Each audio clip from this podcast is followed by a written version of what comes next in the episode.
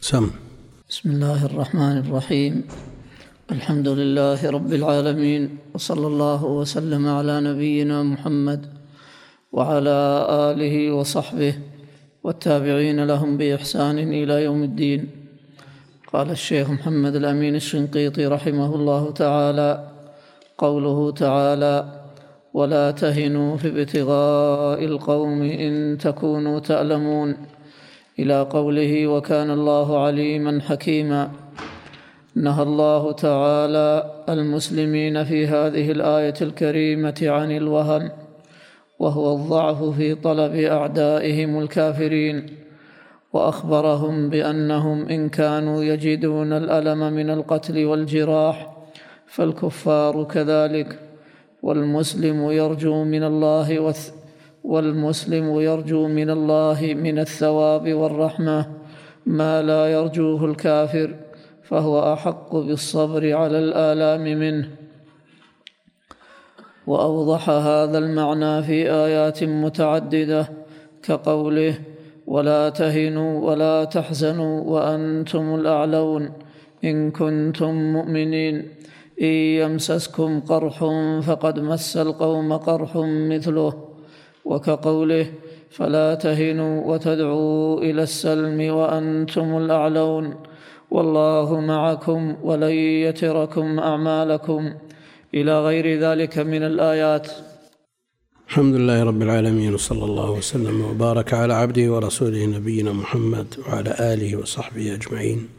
كل شيء له مقابل يخف أثره. كل شيء له مقابل يخف أثره. فأنتم ترون خطاب الدنيا وأهل اللهث وراءها يتعبون تعبا شديدا لكنهم يرجون من المكاسب والمنافع الدنيوية ما يرجون. ولذلك يهون عليهم الأمر. ولا يمكن أن يعمل مثل هذا العامل من أول النهار إلى آخره وقد يلحقه بشيء من الليل تعبا شديدا بدون شيء. لن يقبل هذا ابدا لكن إذا كان هناك مقابل خف عليه ما يعانيه من شدة وألم. وكذلك المسلم الذي يرجو من الله ما لا يرجوه الكافر من رحمة الله ومغفرته ورضوانه وجناته يهون عليه كل شيء. المصائب تهون عليه.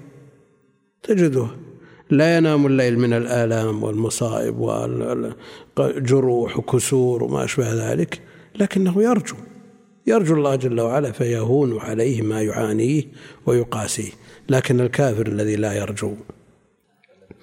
نعم.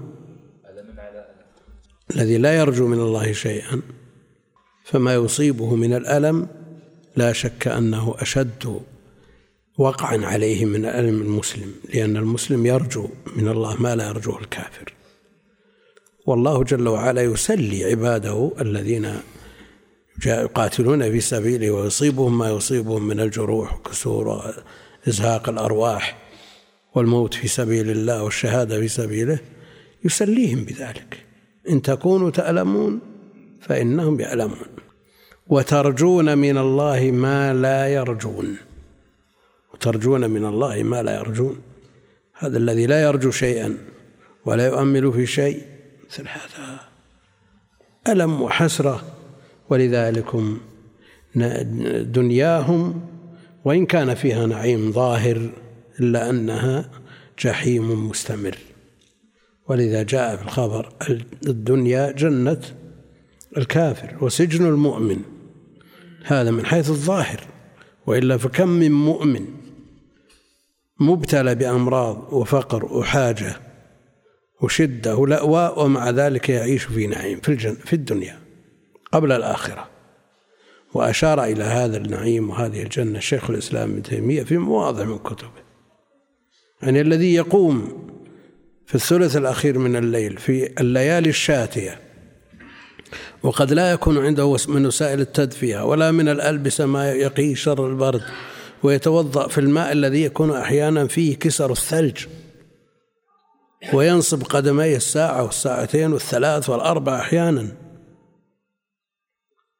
هل هذه مشقة ولا راحة؟ في ظاهرها مشقة لكن في في حقيقة الأمر وفي واقع الأمر وما يعانيه المسلم من هذه المقاسات والمعاناة هي راحة. ولذا جاء عنه عليه الصلاة والسلام وقد تفطرت قدماه من أثر القيام. يقول أرحنا يا بلال بالصلاة. ونحن الله يعفو ويسامح نكابد الفريضة خمس دقائق ومتى بس تنتهي. وعلى كل حال على الإنسان يجاهد نفسه حتى يتلذذ بالعبادة. نعم. قوله تعالى ومن يكسب إثما فإنما يكسبه على نفسه. ذكر في هذه الآية أن من فعل ذنبا فإنه إنما يضر به خصوص نفسه لا غيرها. وأوضح هذا المعنى في آيات كثيرة كقوله ولا تكسب كل نفس إلا عليها ولا تزر وازرة وزر أخرى. وقوله ومن أساء فعليها. الآية إلى غير ذلك من الآيات. قوله تعالى وعلمك ما لم تكن تعلم. ذكر في هذه الآية الكريمة أنه علم نبيه صلى الله عليه وسلم ما لم يكن يعلمه وبين في مواضع أخر أنه علمه ذلك عن طريق هذا القرآن العظيم الذي أنزله عليه كقوله وكذلك أوحينا إليك روحا من أمرنا ما كنت تدري ما الكتاب ولا الإيمان ولكن جعلناه نورا نهدي به نهدي به من نشاء من عبادنا. الآية وقوله نحن نقص عليك أحسن القصص بما أوحينا إليك هذا القرآن. وإن كنت من قبله لمن الغافلين. إلى غير ذلك من الآيات.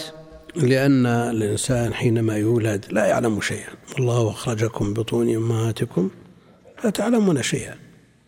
ولكن الله يعلم هذا الإنسان بالتعلم. يعلمه بالتعلم. فعلم نبيه وغيره من الأنبياء بما أوحى إليهم وعلم أتباعهم بما أوحي على إلى أنبيائهم. وآمنوا به وقرأوه وعملوا به وفهموه وطبقوه علمهم بهذه الطريقة.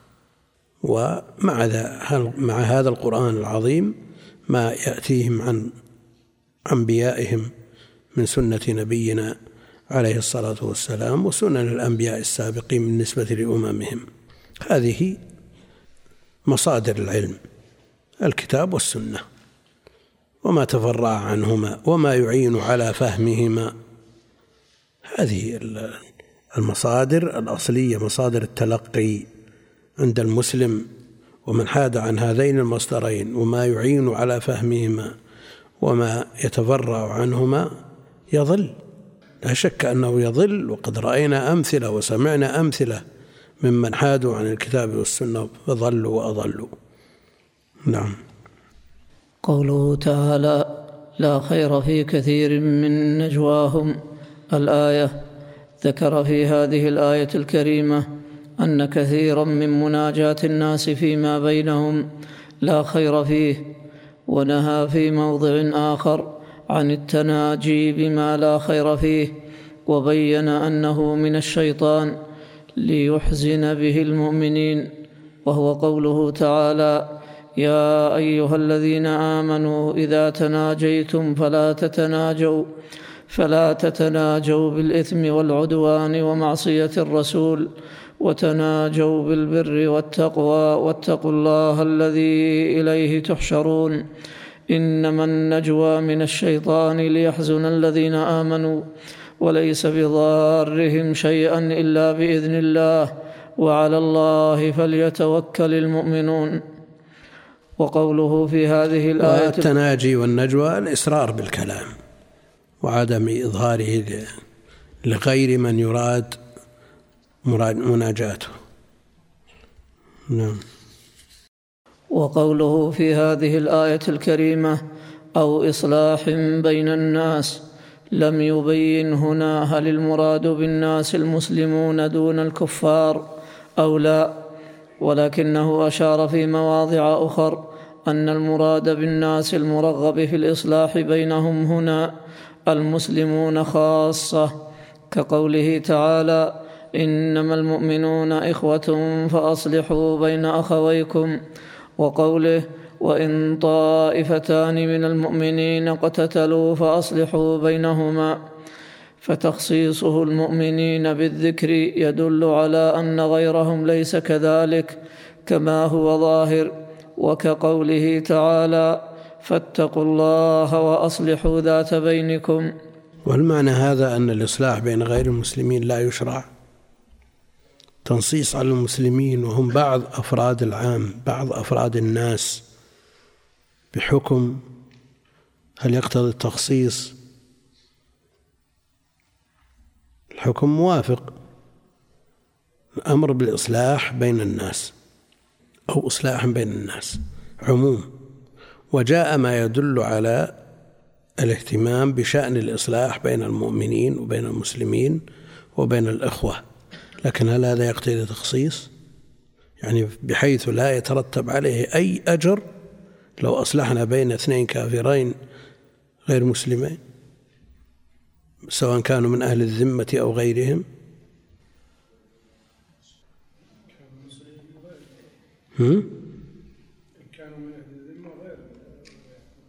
من الناس لكن الآن بين أخويكم من المؤمنين اصلحوا ذات بينكم كلها خاصة بالمؤمنين المسلمين الإخوة في الله لكن هل هذا ينفي أصلح بين غيرهم؟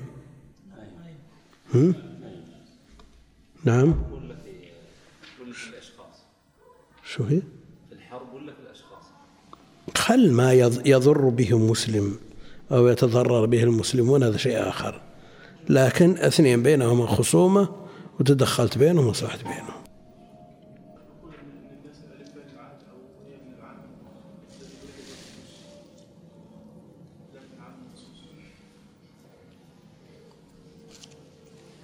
ولكنه أشار في مواضع, في مواضع أخرى.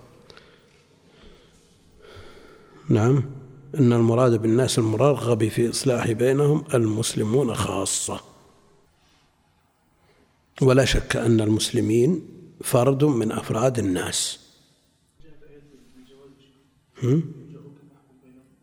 أو أعلم عنه.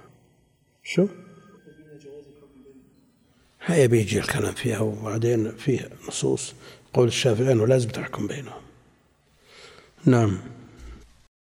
وقال بعض العلماء إن الأمر بالمعروف المذكور في هذه الآية في قوله إلا من أمر بصدقة أو معروف يبينه قوله تعالى والعصر إن الإنسان لفي خسر إلا الذين آمنوا وعملوا الصالحات وتواصوا بالحق وتواصوا بالصبر وقوله إلا من أذن له الرحمن وقال صوابا والآية الأخيرة فيها أنها في الآخرة والأمر بالمعروف والأمر بالمعروف المذكور إنما هو في الدنيا والعلم عند الله تعالى. قوله تعالى و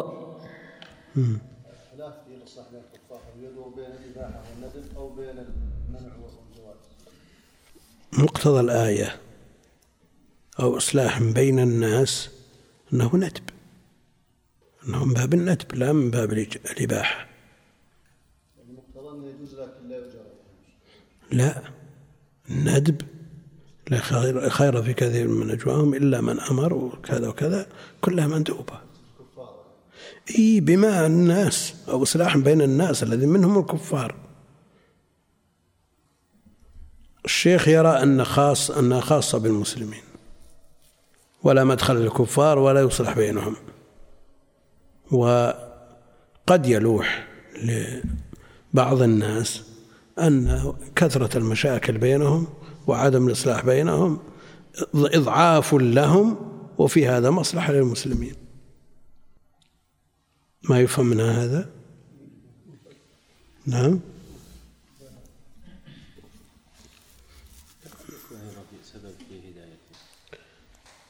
نعم يعني من من أساليب الدعوة قد يكون الاصلاح بينهم. لو ضرت اتصال يعني المسلمين اثنين في عمل كفار وخلاف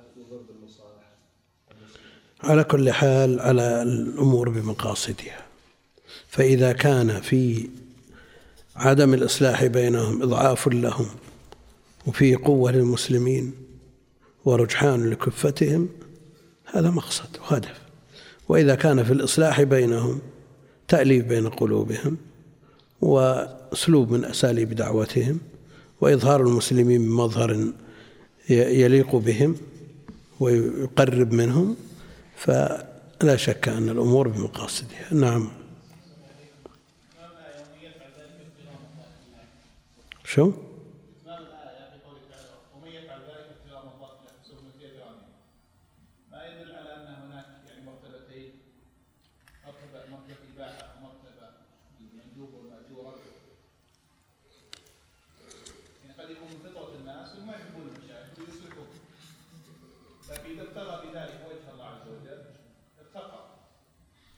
العمل الواحد قد يكون له مراتب ومنازل بحسب الأشخاص العاملين.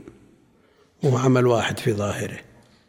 والرجلان في الصف بين صلاتيهما أبعد ما بين السماء والأرض. وكل إنسان حسب ما يقر في قلبه وما يقع في قصده إلى آخر. هذا معروف. التفاوت بهذا من هذه الحيثية معروف. نعم.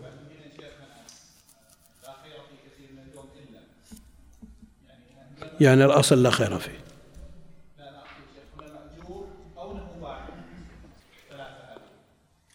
مراتبها تختلف. لمن أمر بصدقة وش هذه؟ وش تقول فيها؟ ها؟ لا بد من النية. لا بد من النية. نعم. قوله تعالى وإن يدعون إلا شيطانا مريدا. المراد في هذه الآية بدعائهم الشيطان المريد عبادتهم له ونظيره قوله تعالى ألم أعهد إليكم يا بني آدم ألا تعبدوا الشيطان الآية؟ وقوله عن خليله إبراهيم مقررا له يا أبت لا تعبد الشي لا تعبد الشيطان وقوله عن الملائكة بل كانوا يعبدون الجن الآية وقوله وكذلك زين لكثير من المشركين قتل أولادهم قتل أولادهم شركاؤهم.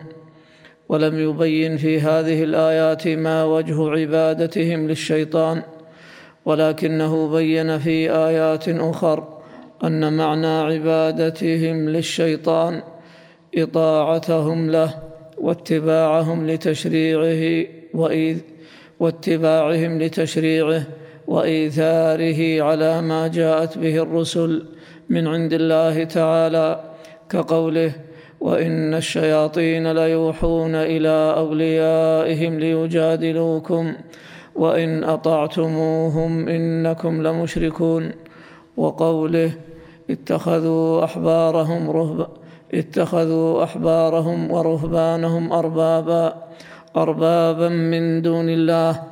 الآية فإن عدي بن حاتم رضي الله عنه لما قال للنبي صلى الله عليه وسلم كيف اتخذوهم أربابا؟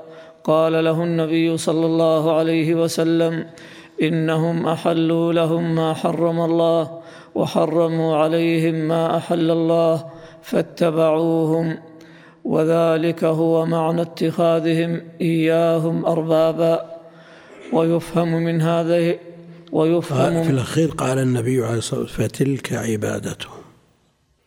أليس يحرمون ما أحل الله؟ فتتبعونهم؟ قال نعم. وليسوا يحلون ما حرم الله؟ فتطيعونهم؟ قال نعم. قال فتلك عبادتهم. نعم. ويفهم من هذه الآيات بوضوح لا لبس فيه أن من اتبع تشريط أن من اتبع تشريع الشيطان مؤثرا له على ما جاءت به الرسل فهو كافر بالله عابد للشيطان متخذ الشيطان ربا وإن سمى أتباعه وإن سمى وإن سمى اتباعه للشيطان بما شاء من الأسماء. بما شاء من الأسماء لأن الحقائق لا تتغير بإطلاق الألفاظ عليها كما هو معلوم. أم لهم شركاء؟ أم لهم شركاء شرعوا لهم من الدين. أم لهم شركاء شرعوا لهم من الدين. والذي يشرع شريك لله في حكمه ومنازع له فيه. والحكم بغير ما أنزل الله حكم معروف. وفي الجملة في كلام ابن عباس أنه كفر دون كفر وقال غيره غير ذلك. وفرق بين حاكم وحاكم. التفاصيل ستأتي في آيات المائدة إن شاء الله تعالى. نعم.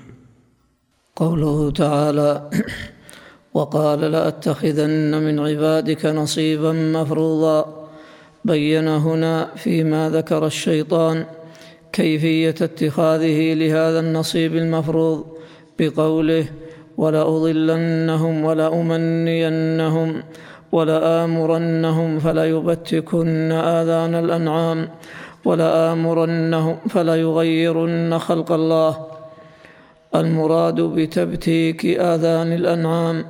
شق أذن شق أذن البحيرة مثلا وقطعها ليكون ذلك سمة وعلامة لكونها بحيرة أو سائبة كما قاله قتادة والسدي وغيرهما.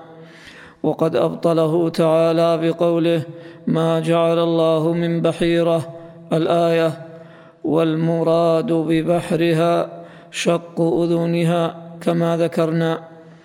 والتبتيك والتبتيك في اللغة التقطيع ومنه قول زهير حتى إذا ما هوت كف الوليد لها طارت وفي كفه من ريشها بتك أي قطع.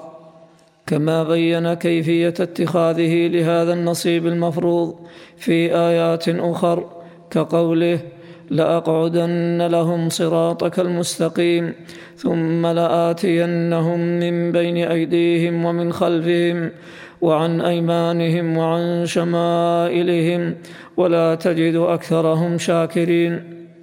وقوله ولا تجد أكثرهم يعني نصيبه أكثر الناس. وإن تطع أكثر من في الأرض يضلوك عن سبيل الله.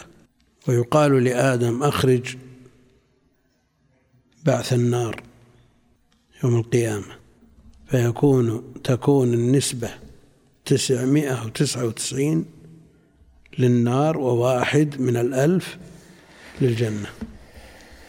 الله المستعان. نعم. وقوله أرأيتك هذا الذي كرمت علي؟ لئن أخرتني إلى يوم القيامة لأحتنكن ذريته. الآية ولم يبين هنا هل هذا الظن الذي ظنه إبليس الذي ظنه إبليس ببني آدم أنه يتخذ منهم نصيبا مفروضا وأنه يضلهم تحقق لإبليس أو لا؟ ولكنه بين في آية أخرى أن ظنه هذا تحقق له وهي قوله ولقد صدق عليهم إبليس ظنه. الآية ولم يبين هنا الفريق. إلا من اصطفاه الله من عباده المخلصين. إن عبادي ليس لك عليهم سلطان ولكنهم قلة بالنسبة لمن أضلهم الشيطان واستجابوا له. نعم. ولم يبين هنا الفريق السالم من كونه من نصيب إبليس ولكنه بينه في مواضع أخر. كقوله لأغوينهم أجمعين إلا عبادك منهم المخلصين وقوله إنما سلطانه على الذين يتولونه والذين هم به مشركون إلى غير ذلك من الآيات ولم يبين هنا هل نصيب إبليس هذا هو الأكثر أو لا ولكنه بين في مواضع أخر أنه هو الأكثر. كقوله ولكن أكثر الناس لا يؤمنون وقوله وما أكثر الناس وما أكثر الناس ولو حرصت بمؤمنين وقوله وإن تطع أكثر من في الأرض يضلوك وقوله ولقد ضل قبلهم أكثر الأولين وقد ثبت في الصحيح أن نصيب الجنة واحد من الألف والباقي في النار. قوله تعالى ولآمرنهم فليغيرن خلق الله. قال بعض العلماء معنى هذه الآية أن الشيطان يأمرهم بالكفر وتغيير فطرة الإسلام التي خلقهم الله عليها. وهذا القول يبينه ويشهد له قوله تعالى فأقم وجهك للدين حنيفا. فطرة الله التي فطر الناس عليها لا تبديل لخلق الله. إذ المعنى على التحقيق لا تبدلوا فطرة الله التي خلقكم عليها بالكفر. فقوله لا تبديل لخلق الله خبر أريد به الإنشاء. إيذانا بأنه لا ينبغي إلا أن يمتثل حتى كأنه خبر واقع بالفعل لا محالة. إذا إذا جاء الإنشاء الذي هو الأمر أو النهي بصيغة الخبر كان أبلغ لأنه يأتي الحديث عنه وكأنه واقع. إن كان أمرا فهو حاصل وإن كان نهيا فهو غير موجود. وهذا أبلغ من مجرد الأمر به أو النهي عنه لأنه يفترض في المسلم أنه امتثل فأوقع الأمر ما أمر به في الواقع ونفى ما نهي عنه في الواقع كأنه غير موجود أصلا وهذا أبلغ. نعم. ونظيره قوله تعالى فلا رفث ولا فسوق أي الآية أي لا ترفثوا ولا تفسقوا. ويشهد لهذا ما ثبت في الصحيحين من حديث أبي هريرة رضي الله عنه قال قال النبي صلى الله عليه وسلم كل مولود يولد على الفطرة فأبواه يهودانه أو ينصرانه أو يمجسانه كما تولد البهيمة بهيمة جمعاء. هل تجدون فيها من جدعاء؟ وما رواه مسلم في صحيحه عن عياض بن حمار بن أبي حمار التميمي قال قال رسول الله صلى الله عليه وسلم إني خلقت عبادي حنفاء فجاءتهم الشياطين فاجتالتهم عن دينهم وحرمت عليهم ما أحللت لهم. وأما على القول بأن المراد في الآية بتغيير خلق الله خصاء الدواب والقول بأن المراد به الوشم. هذه أمثلة. أمثلة مما أحدثه بنو آدم من تغيير خلق الله. نعم. فلا بيان في الآية المذكورة وبكل من الأقوال المذكورة قال جماعة من العلماء وتفسير بعض العلماء لهذه الآية بأن المراد بها خصاء الدواب. يدل على عدم جوازه لأنه مسوق في معرض الذم واتباع تشريع الشيطان. وأما خصاء بني آدم فهو حرام إجماعا لأنه مثلة وتعذيب وقطع عضو وقطع نسل من غير موجب شرعي ولا يخفى أن ذلك حرام. وأما خصاء البهائم فرخص فيه جماعة من أهل العلم إذا قصدت به المنفعة إما لسمن أو غيره. وجمهور العلماء على أنه لا بأس أن يضحي بالخصي واستحسنه بعضهم إذا كان أسمن من غيره. ورخص في خصاء الخيل عمر بن عبد العزيز وخصى عروة بن الزبير بغلا له.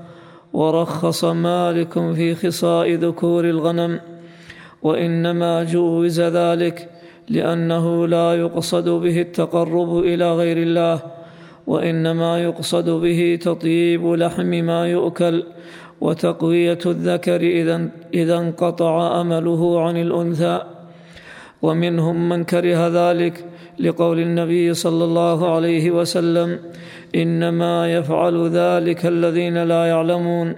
قاله القرطبي واختاره ابن المنذر. قال لأن ذلك ثابت عن ابن عمر وكان يقول هو نماء خلق الله. وكره ذلك عبد الملك بن مروان. وقال الأوزاعي كانوا يكرهون خصاء كل شيء كل شيء له نسل. وقال ابن المنذر وفيه حديثان. أحدهما عن ابن عمر أن النبي صلى الله عليه وسلم نهى عن خصاء الغنم والبقر والإبل والخيل. وثانيهما حديث ابن وثانيهما حديث ابن عباس أن النبي صلى الله عليه وسلم نهى عن صبر الروح وخصاء البهائم. والذي في الموطأ من هذا الباب ما ذكر صبر الروح أن يتخذ ما فيه روح غرضا للسهام. يوثق في مكان إما دابة أو طائر أو ما أشبه ذلك ما فيه روح ثم يتمرن عليه في الرمي.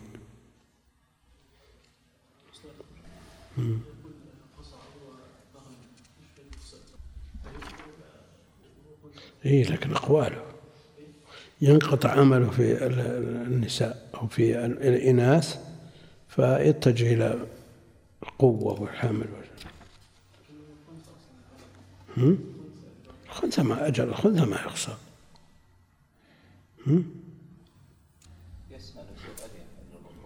ها؟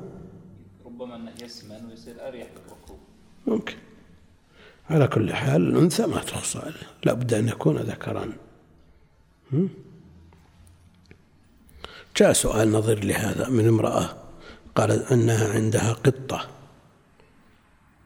تقول ألفتني فأنا أحبها وتحبني ولكنها آذتنا بكثرة النسل فتستأذن في خصائها. هذا السؤال وارد يعني ما هو ما هو مفترض يعني. مفترض للمناسبة لا لكنه وارد. ما دام أنثى. نعم. والذي في الموطأ من هذا الباب ما ذكره عن نافع عن ابن عمر أنه كان يكره الإخصاء ويقول فيه تمام الخلق. قال أبو عمر يعني في ترك الإخصاء تمام الخلق وروي نماء الخلق. قال القرطبي بعد أن ساق هذا الكلام الذي ذكرنا قلت أسند أبو محمد عبد الغني من حديث عمر بن إسماعيل عن نافع عن ابن عمر قال كان رسول الله صلى الله عليه وسلم يقول لا تخصوا ما ينمي خلق الله. رواه عن الدار قطني شيخه. قال حدثنا عباس بن محمد قال حدثنا قراد. قال حدثنا أبو مالك النخعي عن عمر بن إسماعيل فذكره. قال الدار قطني ورواه عبد الصمد بن النعمان عن أبي مالك. انتهى من القرطبي بلفظه. وكذلك على القول بأن المراد بتغيير خلق الله الوشم فهو يدل أيضا على أن الوشم حرام. وقد ثبت في الصحيح عن ابن مسعود رضي الله عنه أنه قال لعن الله الواشمات والمستوشمات والنامصات والمتنمصات والمتفلجات للحسن المغيرات خلق الله عز وجل. ثم قال ألا ألعن من لعن رسول الله صلى الله عليه وسلم وهو في كتاب الله عز وجل؟ يعني قوله تعالى وما اتاكم الرسول فخذوه وما نهاكم عنه فانتهوا.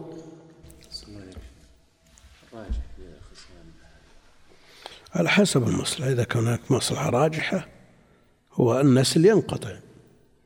لكن إذا كان هناك مصلحة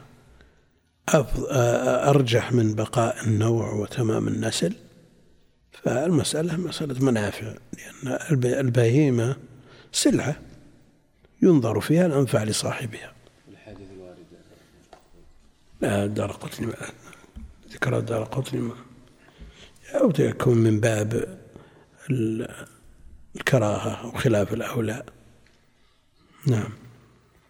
وقالت طائفة من العلماء المراد بتغيير خلق الله في هذه الآية هو أن الله تعالى خلق الشمس والقمر والأحجار والنار وغيرها وغيرها من المخلوقات للاعتبار وللانتفاع بها فغيرها الكفار بأن جعلوها آلهة معبودة.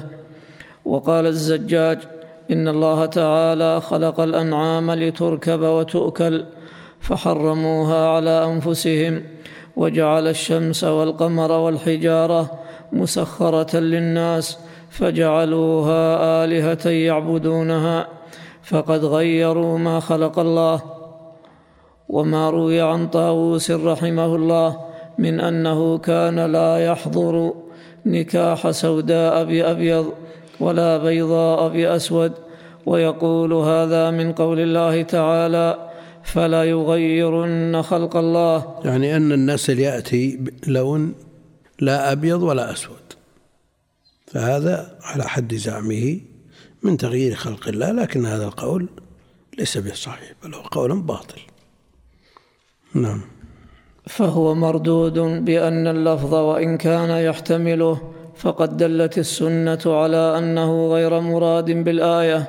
فمن ذلك إنفاذه صلى الله عليه وسلم نكاح مولاه زيد بن حارثة رضي الله عنه وكان أبيض بظئره بركة أم أسامة وكانت حبشية سوداء. ومن ذلك وجاءت بأسامة على لونها. نعم.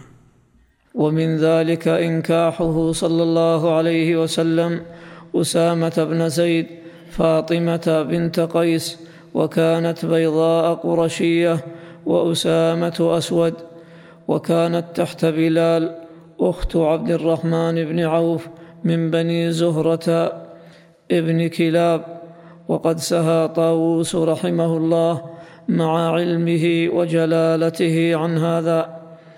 قال مقيده عفى الله عنه ويشبه قول طاووس هذا في هذه الآية ما قال بعض علماء المالكية من أن السوداء تزوج بولاية المسلمين العامة بناء لأن الولي إنما يطلب للشريفة دون الوضيعة للشريفة عندهم عند المالكية.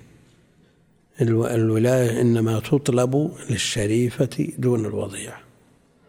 والسواد في نظرهم في خلال كلامهم هذا ضعه نعم. بناء على أن مالكا يجيز تزويج الدنية بولاية عام بولاية عامة مسلم. بولاية المسلمين العامة. بولاية المسلمين العامة.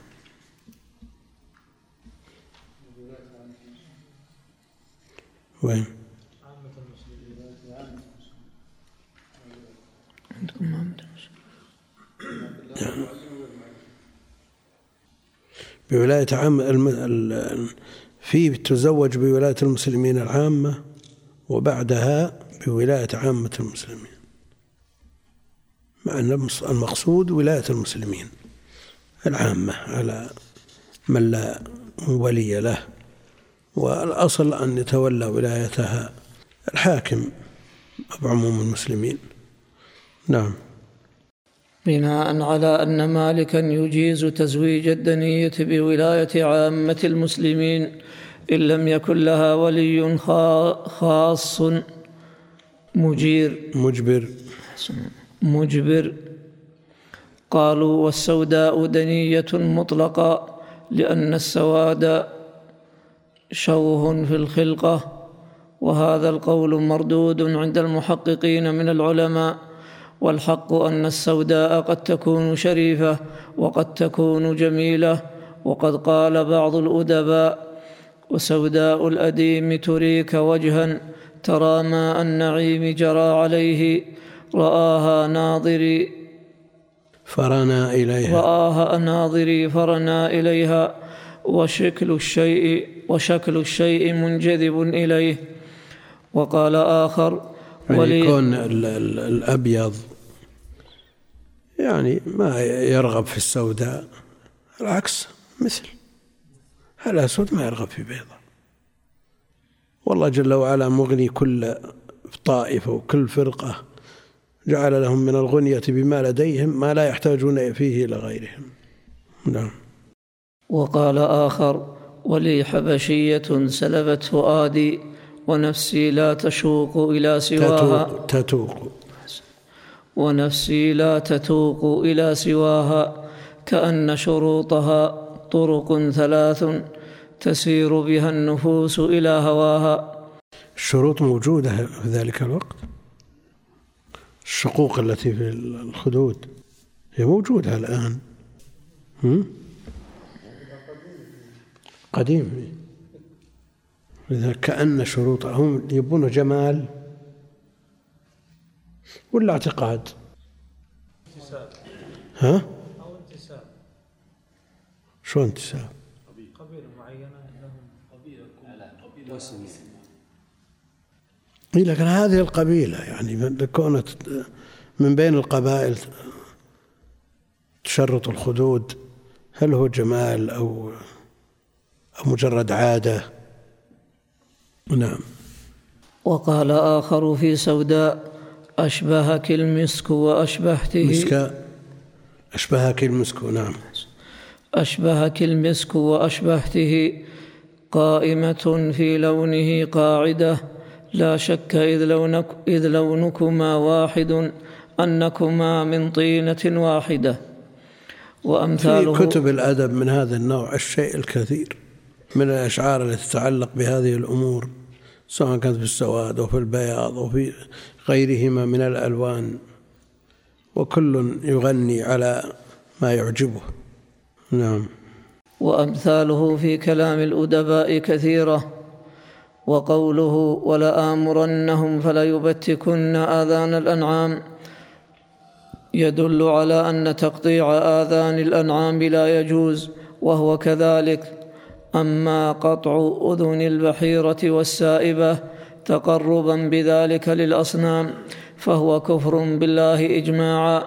وأما تقطيع آذان البهائم لغير ذلك فالظاهر أيضا أنه لا يجوز. ولهذا ولذا أمرنا صلى الله عليه وسلم أن نستشرف العين والأذن ولا نضحي بعوراء ولا مقابلة ولا مدابرة ولا خرقاء ولا شرقاء. أخرجه أحمد وأصحاب السنن الأربع والبزار وابن حبان والحاكم والبيهقي. من حديث علي رضي الله عنه وصح وصححه الترمذي وأعله الدار قطني. والمقابلة المقطوعة طرف طرف المقطوعة طرف الأذن. والمدابرة المقطوعة مؤخر الأذن والشرقاء مشقوقة الأذن طولا والخرقاء التي خرقت أذنها خرقا مستديرا فالعيب في الأذن مراعا عند جماعة العلماء. قال مالك والليث المقطوعة الأذن لا تجزئ أو جل الأذن قاله القرطبي. والمعروف والمعروف من مشهور مذهب مالك أن الذي يمنع الإجزاء قطع ثلث الأذن فما فوقه لا ما دونه فلا يضر. لأنه جاء في الحديث الصحيح الثلث كثير فيكون المقطوع من من الأذن كثير. ومنهم من يرى أن الحكم للغالب فإذا قطع أكثر الأذن لا تجزي. نعم. وإن كانت سكناء وهي التي خلقت بلا أذن سكاء وإن كانت سكاء وهي التي خلقت بلا أذن فقال مالك والشافعي لا تجزئ. وإن كانت صغيرة الأذن أجزأت وروي عن أبي حنيفة مثل ذلك. وإن كانت مشقوقة الأذن للميسم أجزأت عند الشافعي وجماعة الفقهاء. قاله القرطبي في تفسير هذه الآية والعلم عند الله تعالى. قوله تعالى ليس بأمانيكم ولا أماني أهل الكتاب. لم يبين هنا شيئا من أمانيهم ولا من أماني أهل الكتاب ولكنه أشار إلى بعض ذلك في مواضع أخر. في أمان في مواضع. أخر كقوله في أماني العرب الكاذبة وقالوا نحن أكثر أموالا وأولادا وما نحن بمعذبين وقوله عنهم إن هي إلا حياتنا الدنيا وما نحن بمبعوثين ونحو ذلك من الآيات وقوله في أماني أهل الكتاب وقالوا لن يدخل الجنة إلا من كان هودا أو نصارى. تلك أمانيهم. الآية وقوله وقالت اليهود والنصارى نحن أبناء الله. نحن أبناء الله وأحباؤه. الآية ونحو ذلك من الآيات. وما ذكره بعض العلماء من أن سبب نزول الآية أن المسلمين وأهل الكتاب تفاخروا.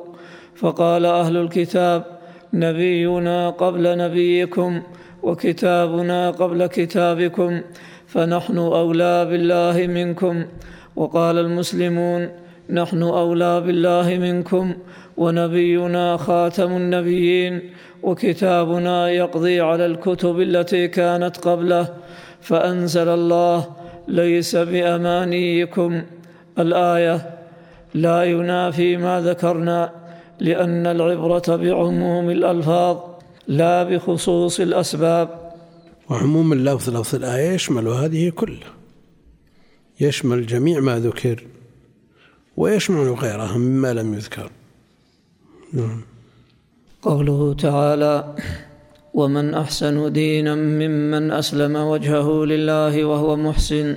الآية ذكر تعالى في هذه الآية الكريمة أنه لا أحد أحسن دينا ممن أسلم وجهه لله في حال كونه محسنا لأن لأن استفهام الإنكار مضمن معنى النفي وصرح في موضع آخر أن من كان كذلك فقد استمسك بالعروة الوثقى وهو قوله تعالى ومن يسلم وجهه إلى الله وهو محسن فقد استمسك بالعروة الوثقى.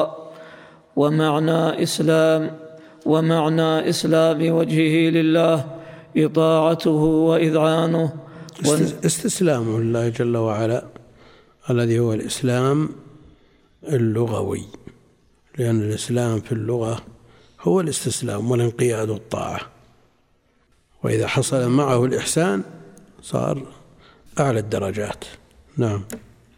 وانقياده لله تعالى بامتثال أمره واجتناب نهيه في حال كونه محسنا أي مخلصا عمله لله لا يشرك فيه به شيئا مراقبا فيه لله كأنه يراه فإن لم يكن يراه فالله تعالى يراه. والعرب تطلق إسلام الوجه وتريد به الإذعان والانقياد التام. ومنه قول زيد بن نفيل العدوي وأسلمت وجهي لمن أسلمت له المزن تحمل عذبا زلالا. وأسلمت وجهي لمن أسلمت له الأرض تحمل صخرا ثقالا. يكفي يكفي بركة